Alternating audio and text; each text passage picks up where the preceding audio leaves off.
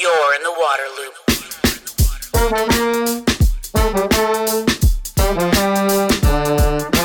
Water loop, water loop, water loop. Hey everyone, this is Travis with Waterloop. I know a lot of people want to use water efficient fixtures, but they're afraid they won't work as well. Let me tell you about High Sierra Showerheads, which was named Best Showerhead by Popular Science. I just installed one at my house and I was genuinely surprised at the power and coverage of the water. High Sierra showerheads earn the EPA WaterSense label for water efficiency. They use at least 40% less water than the conventional low flow showerheads. High Sierra showerheads are constructed out of metal, so there's no plastic involved, they're very durable, and they're naturally antibacterial. One of my favorite things these showerheads are made in the USA by a small business located in the Sierra Nevada foothills. Get 20% off with promo code WATERLOOP at highsierrashowerheads.com. Order today and start saving water and money with High Sierra. Loop, water loop, water loop. Welcome to Waterloop. This is Travis, joined by Luke Runyon, reporter at KUNC in Colorado. He also produces stories focused on water for a, a network of NPR stations throughout the Colorado River Basin. Luke, thanks for coming on the podcast. Thanks for having me. Yeah, I uh, I have a long list of questions for you because I'm just fascinated by water out west, and you've covered like a really wide range of topics out there. Um, for people that might not be as familiar with the Colorado River Basin, could you describe it? Sure. So the Colorado River watershed is made up by seven U.S. states Colorado, Utah, Wyoming, New Mexico, Nevada, Arizona, California, and then uh, the country of Mexico also res- is part of the watershed. Um, so the, each of those states, a portion of them is within the Colorado River watershed. And um, the river itself is about 1,400 miles long, starts high up in Rocky Mountain National Park. Um, that's its main stem, and it flows all the way down through Colorado, through western Colorado, down through Utah, where it's met with the Green River, which is one of its main tributaries. That starts up in Wyoming and snakes through the canyons of Utah. Um, those two rivers meet in Canyonlands National Park, and then it flows down uh, through Utah. Eventually, ends up in Lake Powell, one of its main reservoirs down in southern Ari- or northern Arizona, southern Utah. And then from there, it goes into Grand, the Grand Canyon, carved the Grand Canyon. It, it- Um, it did some nice work there. You got to give it did a, it did a lot of work over millions of years um, and then from there it empties into lake mead which is the largest man-made lake in the country um, impounded by hoover dam pretty iconic infrastructure uh, from there, it flows downward and creates the border between California and Arizona, um, and be kind of becomes a very regulated river, which it's almost like a series of stacked reservoirs. You just have a series of dams. Um, and the river starts to receive some really heavy diversion at that point as well. Hmm. Um, and then from there, it flows until it hits uh, a few dams way down on the lower end of the river where it is diverted to um, irrigate farm fields in southern Arizona in the Imperial Valley of California, and then eventually is dammed one last time at the border between the US and Mexico, um, where its flow is almost entirely diverted for Mexican agriculture and Mexican municipalities. And then from there, the last hundred miles of the river is actually dry. Hmm. Um, there's a few areas where there's some restoration work to bring water back, but for the most part, we use every drop of the Colorado River um, for agriculture, for municipal use, for industrial use, um, and that's really kind of the the place where you get to see the story of the Colorado River is in its delta Hmm. because really it's unlike a lot of other rivers in the United States where it doesn't reach the ocean. It doesn't do what a lot of rivers are meant to do. And for millions of years, it did reach the ocean. And then we came along and created this massive infrastructure in the desert to allow life to be possible. Um, and so you really see that on display in that last hundred miles of, wow, this is a river that works really hard and we've asked a lot of it um, in order to make yeah to make life possible in the American West. Yeah, one of your stories, you had the chance, I think, to fly over that Delta region, right? To take a flight, uh, and it just must have been amazing to see that that story, right? To see what has happened to this wild river that's been overdrawn, right, and that doesn't get to finish its journey really to the ocean. Um, what was that like to to have that view?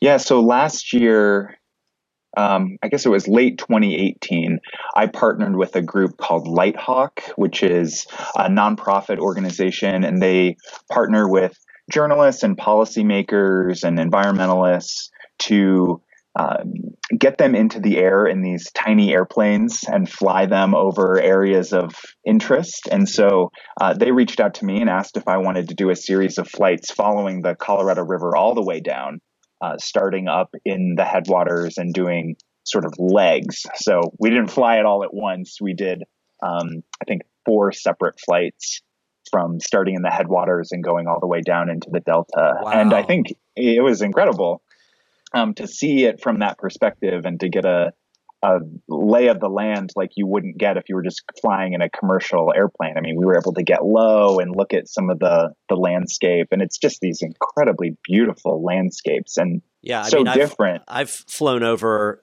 that part of the West in a commercial flight, and it's still stunning from from you know that high up. So it must be just spectacular to be, like you said, very low and, and slow.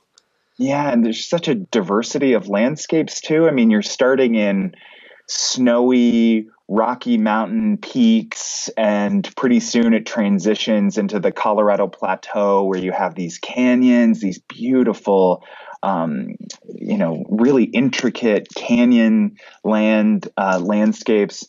And then from there, you get down and flying over the Grand Canyon is just, mm. you know, a pretty incredible experience. Um, and then once you get down from there, you you really get a sense of this infrastructure that we've put in place in order to to you know feed Los Angeles and feed Phoenix and Tucson and feed these uh, farm fields with water. And then flying over the Delta was a pretty staggering experience. I mean, it's it's it's hard to not feel sad mm-hmm. when you fly over that area because you can picture what it would have looked like you know just 150 years ago mm. um, it would have been this massive estuary where this freshwater desert river is meeting the ocean and you know these huge cattail reeds and it would have been this haven for wildlife. Yeah. and there's a huge portion of the delta now that is dead. That's um, just a massive salt flat um, where there the tide comes in on the ocean but there's no fresh water to meet it. And it just feels like how did we let that happen? Yeah. Um, and there's a lot of people who are doing really great work on the ground to try and make some of that connection come back but it's hard to see with the future demands on the river and climate change playing a huge role in lessening the flow of the river how the the end of the Colorado River will ever look like it did before maybe long after we're gone, um, the Delta will look um, like some semblance of its former self. Sure. That, I remember I actually saw a presentation on this, and I saw you had a story on that pulse flow, right? Mm-hmm. Where they were able to have, you can explain it better than I, but they were able to have some water flow where it hadn't flowed before. And the people of the community, it was just like this spontaneous celebration and party. Uh, you know, the water returned, and the, then the people returned to the water. And could you describe what happened with that? Yeah, so that happened in 2014, and um, it was actually the result of several years of negotiation between the U.S. and Mexico that allowed that pulse flow to even be possible. Um, part of it was related actually to um, some earthquakes that happened in Mexico in 2009. So there was a a massive earthquake. It upended a lot of irrigation infrastructure in Mexico. And so Mexico wasn't able to use its entire Colorado River allocation. And because it was an emergency, Mexico came to the United States and said, "Hey, we would like to to store our allocation in American reservoirs. Would you be okay with that? Hmm. Um, and the U.S. and the entire Colorado River Basin was in this really horrible drought, and so they said, "Yes, we'll, you know, we want to we want to boost the the reservoir levels in Lake Mead, and so yes, you can store your water in there." And so then several years later, after Mexico had built rebuilt its irrigation infrastructure, um, some environmentalists had come to the table, some scientists, and said, "We would really like to see some of that stored water." Be used for an experiment. Mm. Um, what would it look like if we simulated some sort of a spring flood in the Delta in an area that hadn't really seen water in a long time? And both governments agreed. Um, they got some funding to do scientific research in that area during the pulse flow.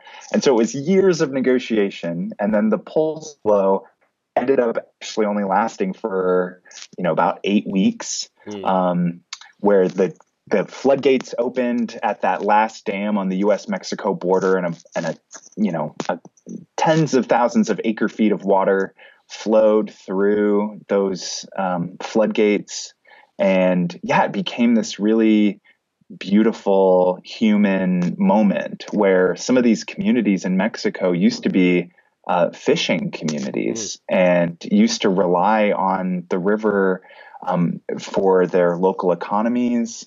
Um, I mean, there used to be like steamboats that would go up from. from- Really?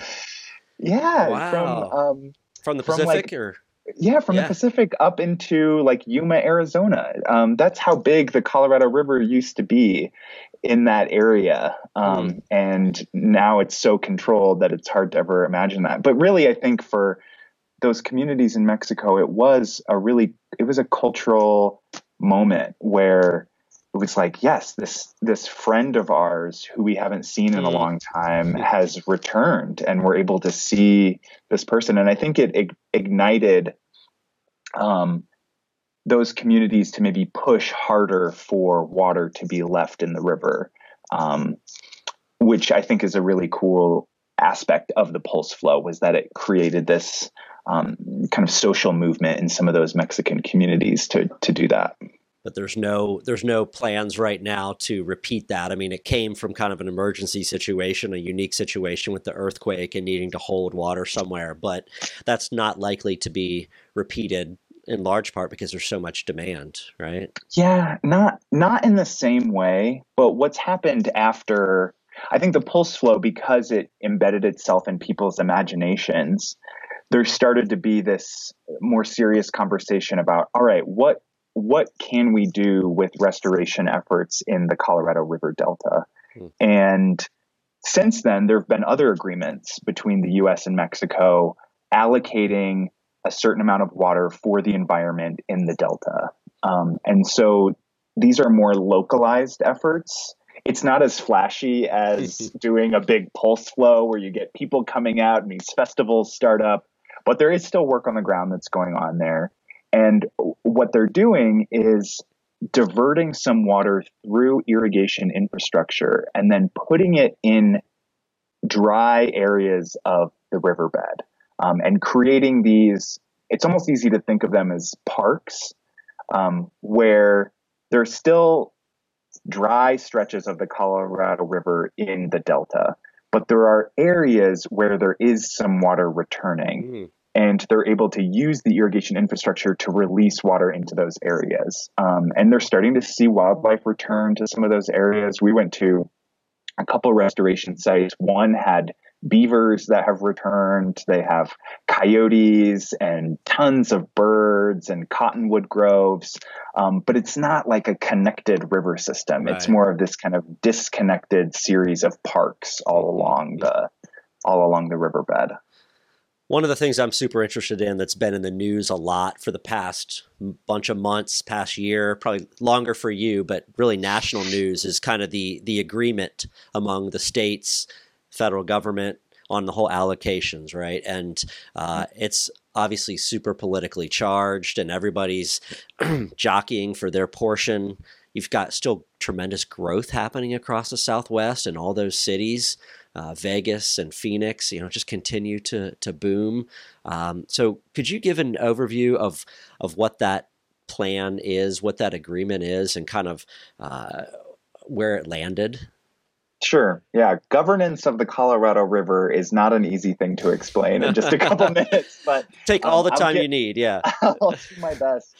Um, so it's actually really helpful to understand that there isn't one entity that is in control of the Colorado River.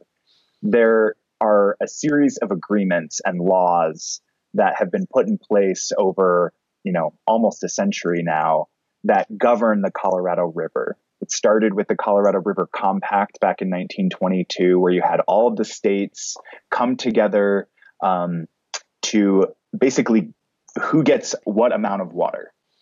And there was lots of negotiation that went into that particular plan. Herbert Hoover was involved. And they finally came to an agreement. And then since then, all of these agreements have sort of built off of that original 1922 compact. And there have been other, you know, treaties with Mexico. There have been, um, you know, acts of Congress that have been built into what people call the law of the river. Hmm. And so it's not like you have the Colorado River Commission that just, you know, handles all of the the day-to-day business on the river. What you have is bunch of different people and agencies and governments that rely on the Colorado River and have um, have their allocations spelled out in these agreements. Mm. And so the latest was these series of agreements called the Drought Contingency Plan. And that was what was signed last year. A big agreement between all of the states, Mexico, and the US federal government. And basically, what they did is the river itself is split into two basins. So you have an upper basin and you have a lower basin. And the lower basin agreement was probably the tougher of the two. And it spelled out a series of cutbacks in water deliveries to California, Nevada, Arizona, and Mexico as the level of Lake Mead drops. Hmm. So, as drought injures the Colorado River, hurts these reservoirs, um, people are going to have to take less and less water from it.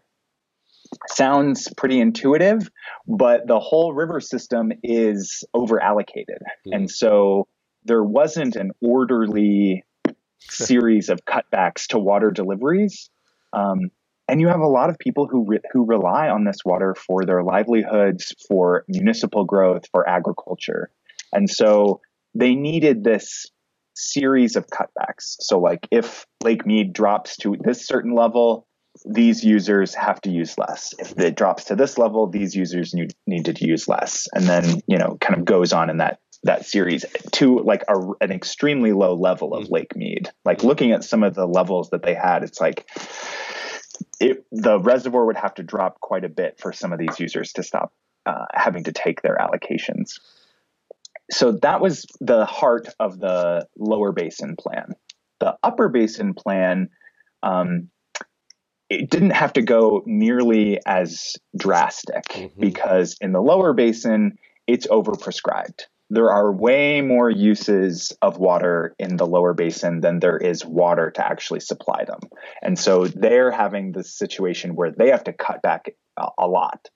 Where's The the, upper basin- where where would you say yeah. the cutoff is between lower and upper basin? You mean Like the, dividing, where does it become the upper? Where does it become the lower? it's just below Lake Powell Gotcha. in northern Arizona. Gotcha. I know where that is. Yeah. Okay. Yes. So that's the in the compact, the 1922 compact, it spelled out that as a delivery point. Mhm. So the upper basin has to deliver a certain amount of water to the lower basin at that delivery point, and that's what demarcates the two basins. And that, I, I mean, and that Lake Powell has just seen that incredible drop in uh, in its, you know, how how much water it has. Also, you've got the white walls exposed, and it's just been really really crazy. I mean, I think I was there kayaking and camping in like 2002 or 2003, and then even to see the pictures now, it's just like stunning what's happened in that amount of time. Yeah, both reservoirs have taken a lot of hits over the last 20 years. Mhm. Um, it's just been one prolonged drought after another. Um, and really these yeah these drought contingency plans are meant to be somewhat of a response to this long-term drought in the basin. Is it? Um, is it? I mean, there, so there's a drought going on, and that's certainly a huge factor. But you have the growth happening also, right? So more water coming out at the same time there's less water going in. I mean, it's getting squeezed at both ends. Is that fair?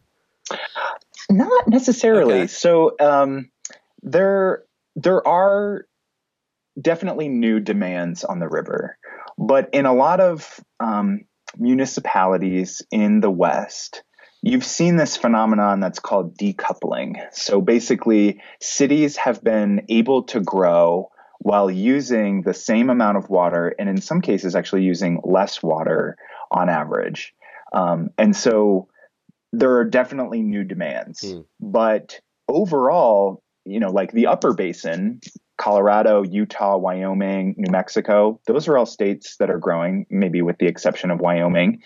And they're they're not using more water. Mm. Um, their upper basin water demands have actually stayed pretty static mm. over the last couple decades.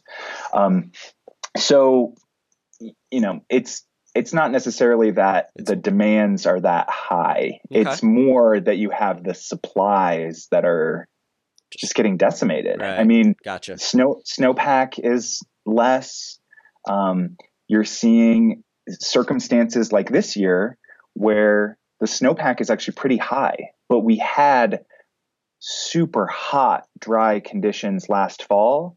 And so the projections for this year are not very good. Even mm. though the snow snowpack is high, it's going to be running off into areas that are completely depleted.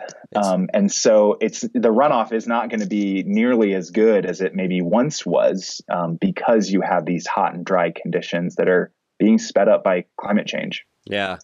Um, well, I really wanted to get into a couple of those things. The snowpack is something again I see all over social media from you people out west, and and seeing see it, uh, see the stories about it, and you know that's basically hey, this is a big source of the fresh water. This is what recharges all these streams and rivers, and and the big Colorado River is the snow that builds up over the winter, melts in the spring, flows downhill, and so that's why the media, and government, and and the public keep a close eye on that. Right? They're like Come on, snow.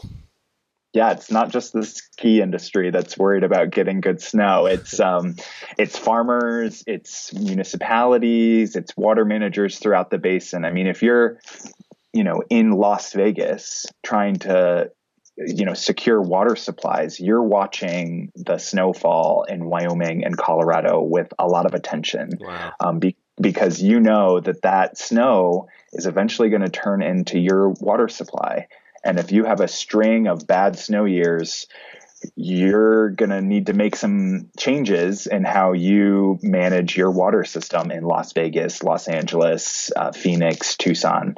Um, and we've seen that response. I mean, you have, you know, Las Vegas has one of the most aggressive lawn buyback programs in the country um, starting to be adopted in some other Western cities too. Los Angeles just increased the amount of uh, money that it would pay its residents to pull out lawns from uh, residential backyards and front yards.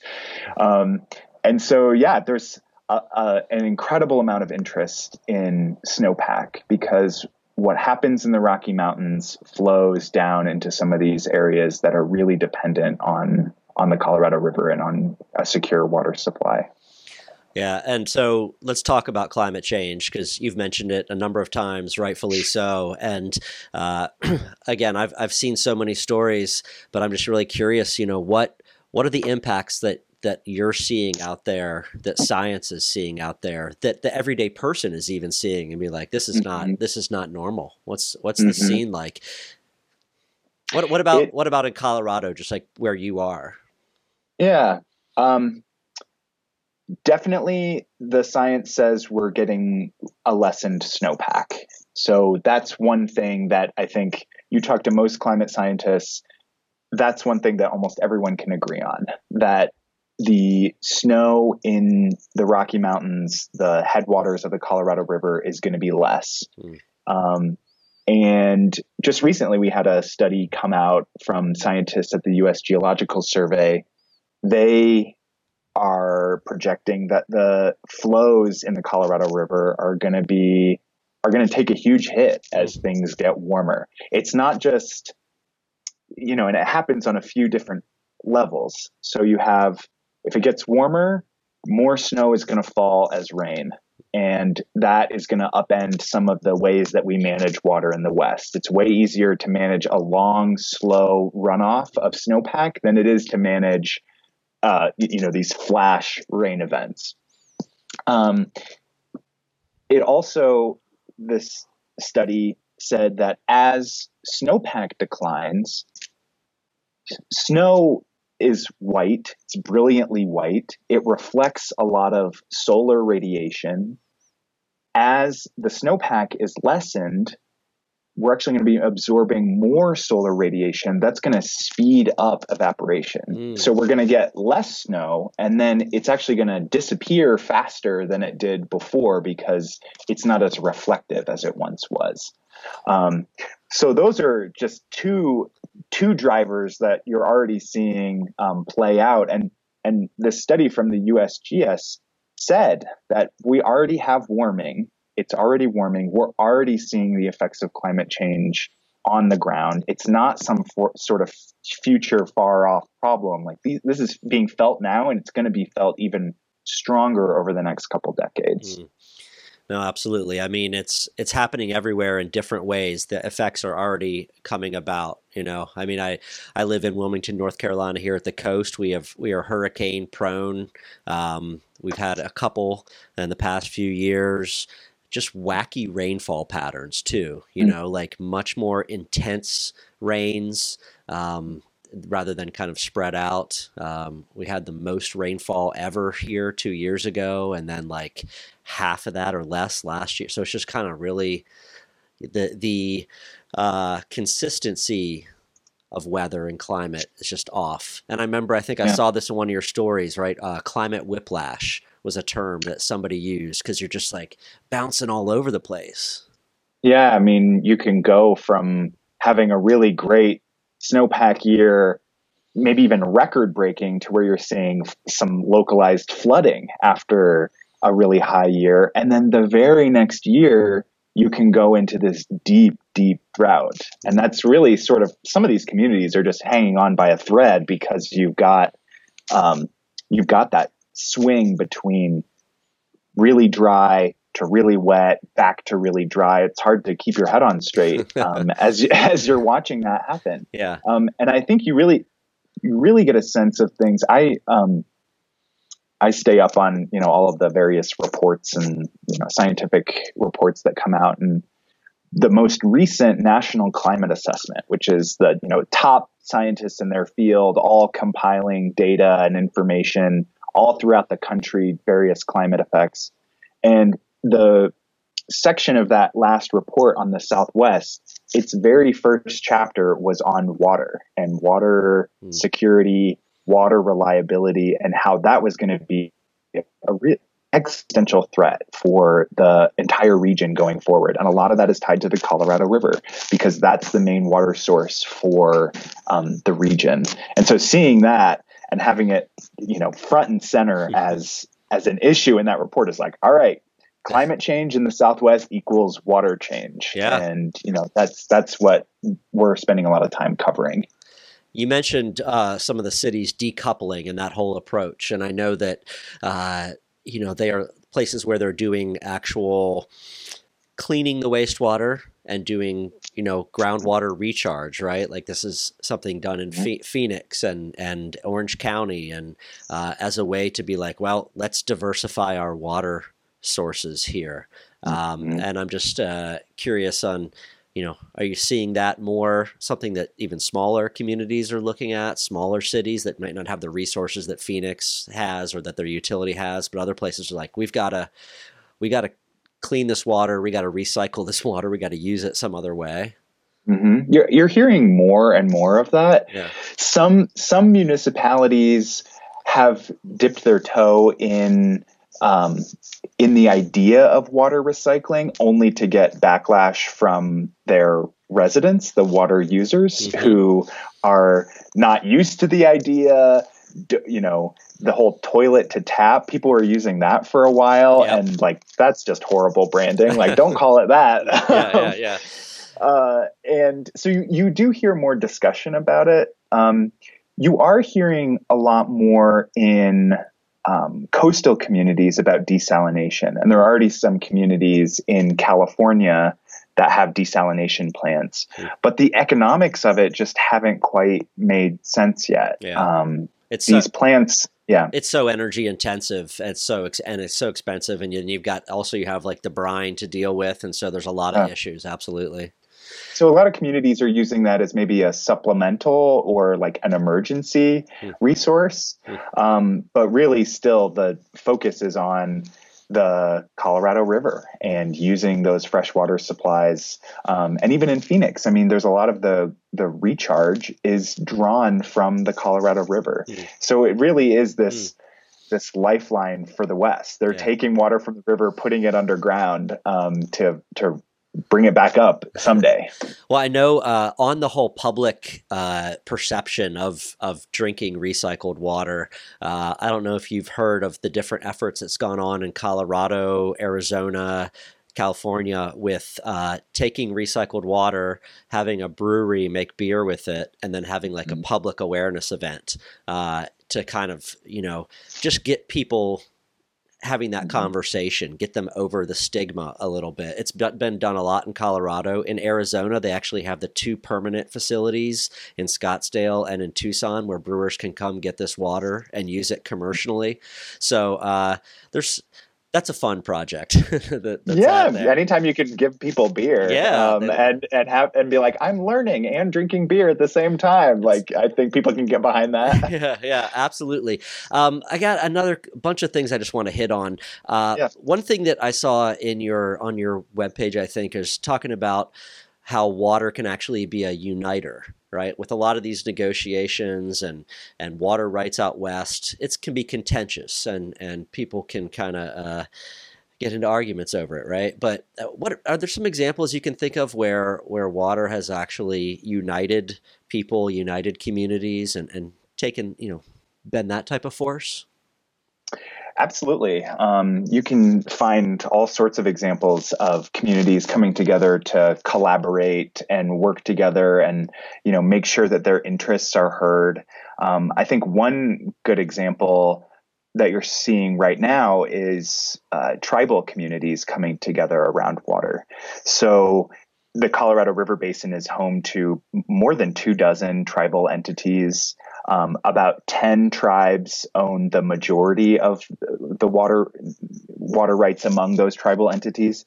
Um, and as negotiations sort of start up in this next round of uh, the Colorado River's managing guidelines, um, tribes are coming together to make sure that their interests are heard. I think it's one of the most uncovered storylines in the basin right now is how tribes and tribal leaders are asserting their power and influence in the basin. Um, so that's something that's been playing out over uh, quite a few years, um, but is really sort of picking up speed and momentum. Um, and so you have, you know, all of these very disparate tribal entities that are coming together around this one issue of water. So that's just one example. Yeah, yeah. that's a that's a great one. Uh, I want to ask you a little uh, about three different stories I saw and things that I've uh, I'm interested in.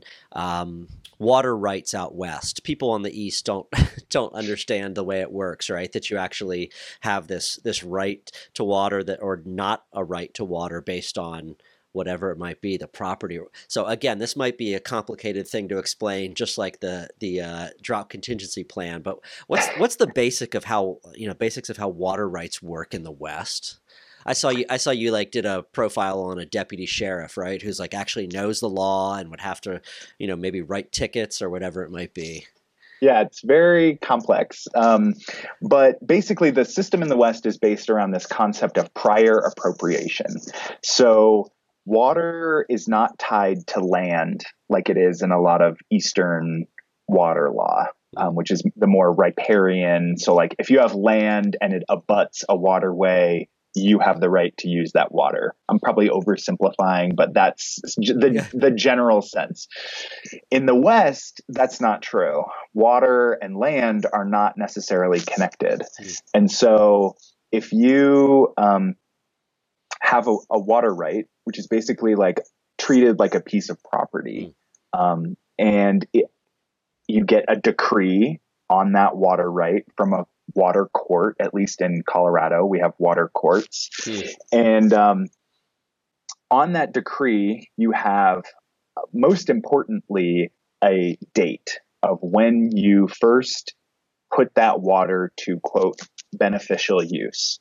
So that's the way that the the phrasing is in the law. You have to put water to beneficial use, and it matters when you first started doing that because when water is scarce in a drought, the people who have used their water the longest, who have the oldest water rights, have the highest seniority. So they get their entire entitlement first. And the junior users, if there's not enough water to go around, are not going to get their water, most likely, if, if it's scarce enough. Um, and really, it's a system that was built in order to deal with that scarcity. Um, it's not uncommon for Western streams to go dry in certain parts of the year because of diversions or at least run extremely low. Um, and a lot of that is due to prior appropriation. Hmm. Most streams, at least in Colorado, are over appropriated, Hmm. meaning that there's more water on paper in the form of water rights than there is actually water in the stream.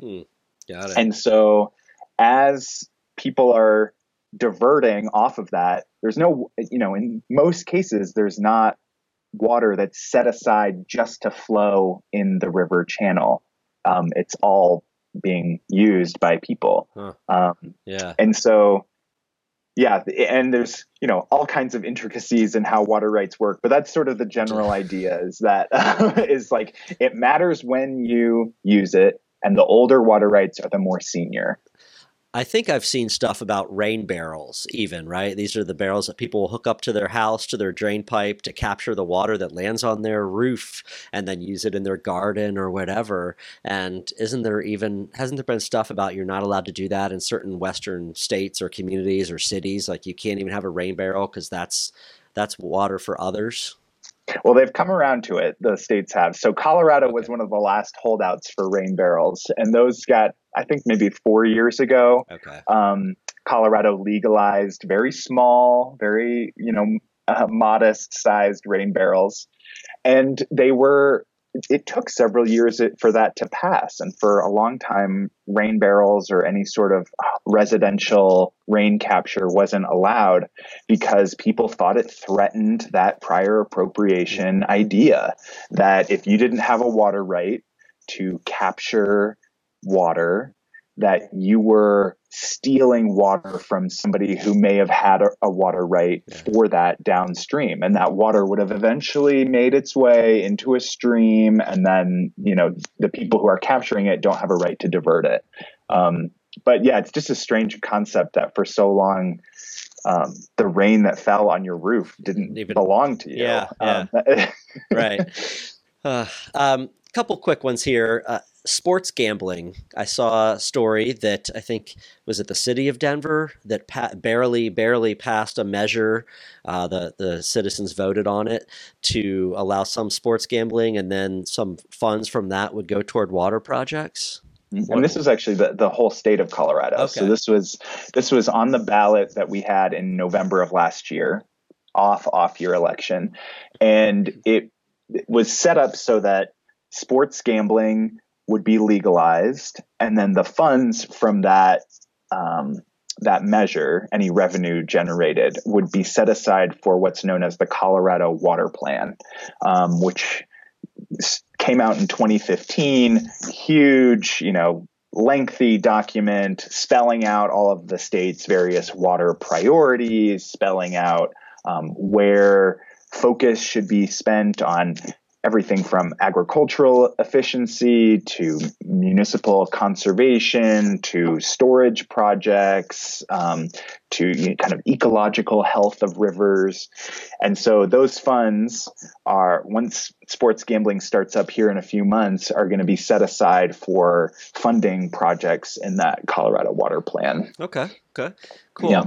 Another one uh, story that I've seen before and I think bothers me is cloud seeding. And this gets to like the water rights and who's downstream because, you know, those clouds are headed east, right? And they, they should be making their way over other states and making their way to the East Coast and wherever it might be. And um, so I'm kind of like, man, they seed these clouds to try to get it to snow or get it to rain, right? And it's Mhm. like, well, that might not be where nature intended that to happen. So um, I guess how much is cloud seeding happening? Is it still just experimental? And what's are are there people that think like me that are a little bit unsure if this is you know ethical? Yeah, you're not alone in feeling that. Um, and it's beyond the realm of experimental in Colorado and in the upper basin. So earlier we were talking about that drought contingency plan. Mm. Um, so in the upper basin, one of the prongs of that plan for the upper basin was doubling down on cloud seeding and weather modification as a way to boost snowpack. Mm. And so um, over the last couple of years, you've seen states ramp up what they're doing in the cloud seeding realm. And in some cases, they're actually receiving funding from downstream users. So the Southern Nevada Water Authority or the you know the water agency for the greater Los Angeles area is paying in some cases for cloud seeding in Colorado and Wyoming. wow. Um, and the methods that they're using can vary. So sometimes it's these, um, how do you even describe them? Like little towers that are, would be positioned on maybe a mountaintop or a mountainside. Not huge, maybe like the size of a trash can. And they would be filled with silver iodide, which is the um, the agent that they use to um, allow new ice crystals to form. And so this is the kind of the like very low tech uh, basically, if it's about to snow, yeah. Some guy will go out and he'll flare this uh, silver iodide into the cloud. So it's literally a flame coming off, going up into the cloud with the silver iodide particles, and those are supposed to create new ice crystals. Okay. Um, that's the very low tech Yeah. there's the high tech, which is airplanes. Hmm. And so Colorado and Wyoming have been doing some aerial cloud seeding over the last couple of years. And they say it's much more successful because it can actually get inside the cloud. You're Hmm. flying through the cloud um, Mhm. to be spraying this silver iodide.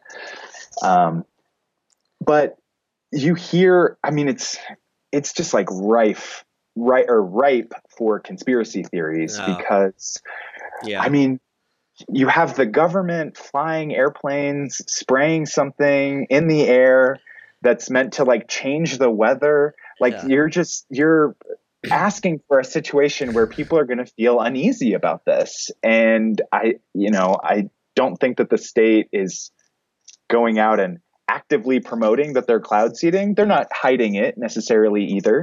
Um, but I do think that it gets into the ethics of like what just because we can do something, should we do something? Mm. Um, and is it right for us to go out and you know be spraying something into a cloud in order to change the weather and move precipitation where we want it? I think it gets yeah, it gets into tricky ethical territory when you start doing that. Um, but like- the states the states say it's worth it to to go out and do this and create a little extra snowpack. So nobody in like Kansas is complaining, huh? Saying like you're stealing our, our rain. no lawsuits that I've heard just yet, and that's sort of how I gauge how mad people are as um, if they've filed a lawsuit. But as this continues, I mean, I wouldn't be surprised to Yeah. see you know farmers in eastern Colorado or western Nebraska, western Kansas, who if you get through a prolonged Mm. enough drought and you have cloud seeding that's ramping up in some places not that those things are necessarily connected but i think you would see lawyers and farmers who would be ready to make an argument that those things are connected. Sure, sure. And be ready to litigate it. last last topic I want to talk about, uh, kind of shifting gears here, is just about uh, you know kind of the state of water and environment journalism. Um, you know, we know what's happened with media outlets for the past 10 15 20 years especially you know newspapers and uh, also this uh, very disappointing attitude towards the media that's out there in a lot of in a lot of corners. Um, you're involved, uh, you know, you're at, at NPR. Uh, I'm just a huge fan of media, huge fan of journalism, huge fan of NPR. Um, you're also involved with the Society of Environmental Journalists. Um, I've seen a lot of stories on water out of NPR, which is maybe really happy. It seems like they are um, investing in these kind of topics, water and environment stories. I've seen some other outlets, but I'm just kind of wondering for your take on, you know, the state of of water and environmental journalism, especially out in the you know western part of the country. What's it What's it like working in that field? Um, you know, how supported does it seem? Yeah, all that. Mm-hmm. I feel reasons for optimism and reasons for pessimism. Mm. Um, so you mentioned the Society of Environmental Journalists. I went to their last conference, which was held here in Colorado last fall, and there were tons of reporters there who were all doing really great work. Um, there were a couple panels where we had um, administration officials with the Trump administration, and the journalists in the crowd were not were unflinching in their questions and you know we're we're publishing really great stories you know seeing the breadth and depth of talent at that conference is like oh man environmental journalism at least from th- this gauge is strong and looking really great. Um, i also it's i understand why more people don't cover water in the West hmm. because it's complicated. Hmm. It's really difficult to make um, make a story out of all of the different concepts that we've been talking about. Like the barrier to entry for even your average environmental journalist is difficult. Hmm. Like we've made these concepts and these systems so complicated that it's hard even for people who cover the environment to understand it enough to write about it. Mm. Um, and then you have to take it another step and get the average person to care about this as well. Um, you know, you know, you hear a lot from people who live in this world of Western water people that if the tap turns on, then you know that's enough that, exactly. for most people. And if their if their water rates aren't too high, like that's enough. Um, if you're not paying too much. Um, I would push back on that a little bit to say that at least our audience is really interested in water stories. Mm. It's one of those things that just in my own personal life, meeting people here, a lot of times I'll meet someone, I'll tell them what I do, and they'll say, Oh man, water in the West, like that's so important. I don't understand it at all.